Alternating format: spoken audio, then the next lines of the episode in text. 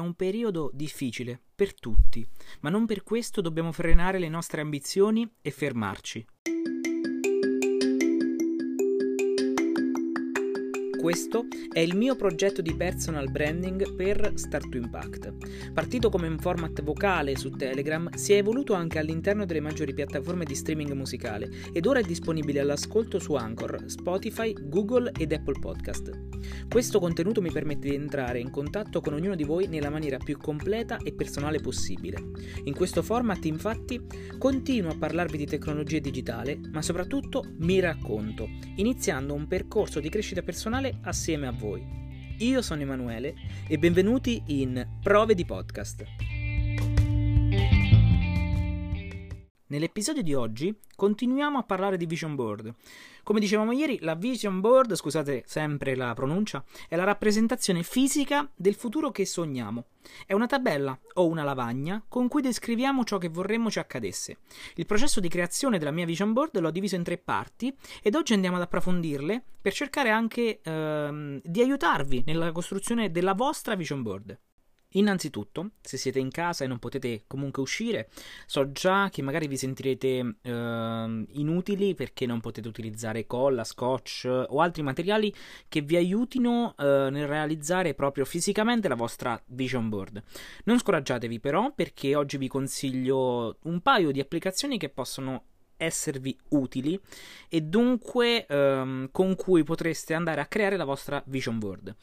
La prima applicazione è Pic uh, Collage, che trovate sia per Android che per uh, iOS. La seconda è Layout di Instagram, con cui potrete, potete creare dei layout e quindi proprio dei collage che alla fine potrete condividere anche su Instagram. E l'ultima applicazione, forse la più interessante, grazie anche ai uh, vari, comunque alle varie impostazioni che ci sono, è PixArt, di cui ho parlato anche nel mio profilo Instagram. Una volta trovata l'applicazione giusta con cui realizzare il nostro collage di immagini e testi, bisognerà iniziare a riflettere sulla vita dei nostri sogni e sulla nostra visione.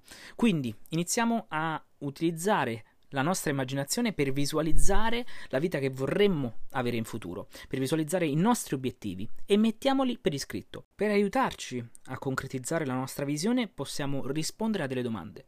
Quali sono gli obiettivi che volete raggiungere durante quest'anno? E sempre quest'anno, quali sono le sensazioni e le emozioni che volete provare più frequentemente? Io ad esempio voglio essere felice. Se poteste realizzare un desiderio, quale sarebbe? Che direzione volete far prendere alla vostra carriera lavorativa? Cosa vorreste permettervi di avere, di possedere? Un oggetto o una casa, una macchina, insomma qualcosa di fisico? Cosa volete migliorare di voi? E l'ultima domanda, molto importante secondo me, è come vorreste utilizzare il vostro tempo? Arriviamo quindi al secondo step, ovvero trovare le immagini giuste per la nostra visione. Utilizzando le risposte alle domande di prima, iniziate a cercare online, ma non solo, anche su delle riviste, scattate in casa qualche foto che vi aiuti e che vi invochi delle emozioni positive. Seguite poi una linea con questo mood e mh, mm, scegliete delle foto che mh, mm, eh, seguino comunque la sensazione e l'emozione che desiderate provare durante quest'anno, scartando poi tutte le immagini che magari contrastano proprio questa emozione. Se volete però che la vostra vision board abbia un, una funzione seria, dovrete scegliere delle immagini a cui voi stesse um, attribuite del, dei valori, dei significati chiari. Non basta scegliere belle immagini, dovrete selezionare foto che avranno la funzione comunque di mostrare esattamente ciò che desiderate ottenere. Penso che il tempo a nostra disposizione sia più che sufficiente, quindi non, ave- non abbiate fretta, uh, prendetevi tutto il tempo possibile per cercare le immagini perfette. Una volta trovate le immagini che suscitano in noi tutte quelle emozioni che stavo dicendo prima, potremo avviare la fase 3, quindi iniziare a cercare e rinforzare comunque il messaggio che vogliamo comunicare in questa vision board attraverso frasi e parole. Utilizzate frasi e parole che vi motivino ogni giorno. Utilizzate delle frasi dei film motivazionali che comunque vi aiutino, frasi che vi sono rimaste impresse, magari che avete letto su qualche social o su qualche libro.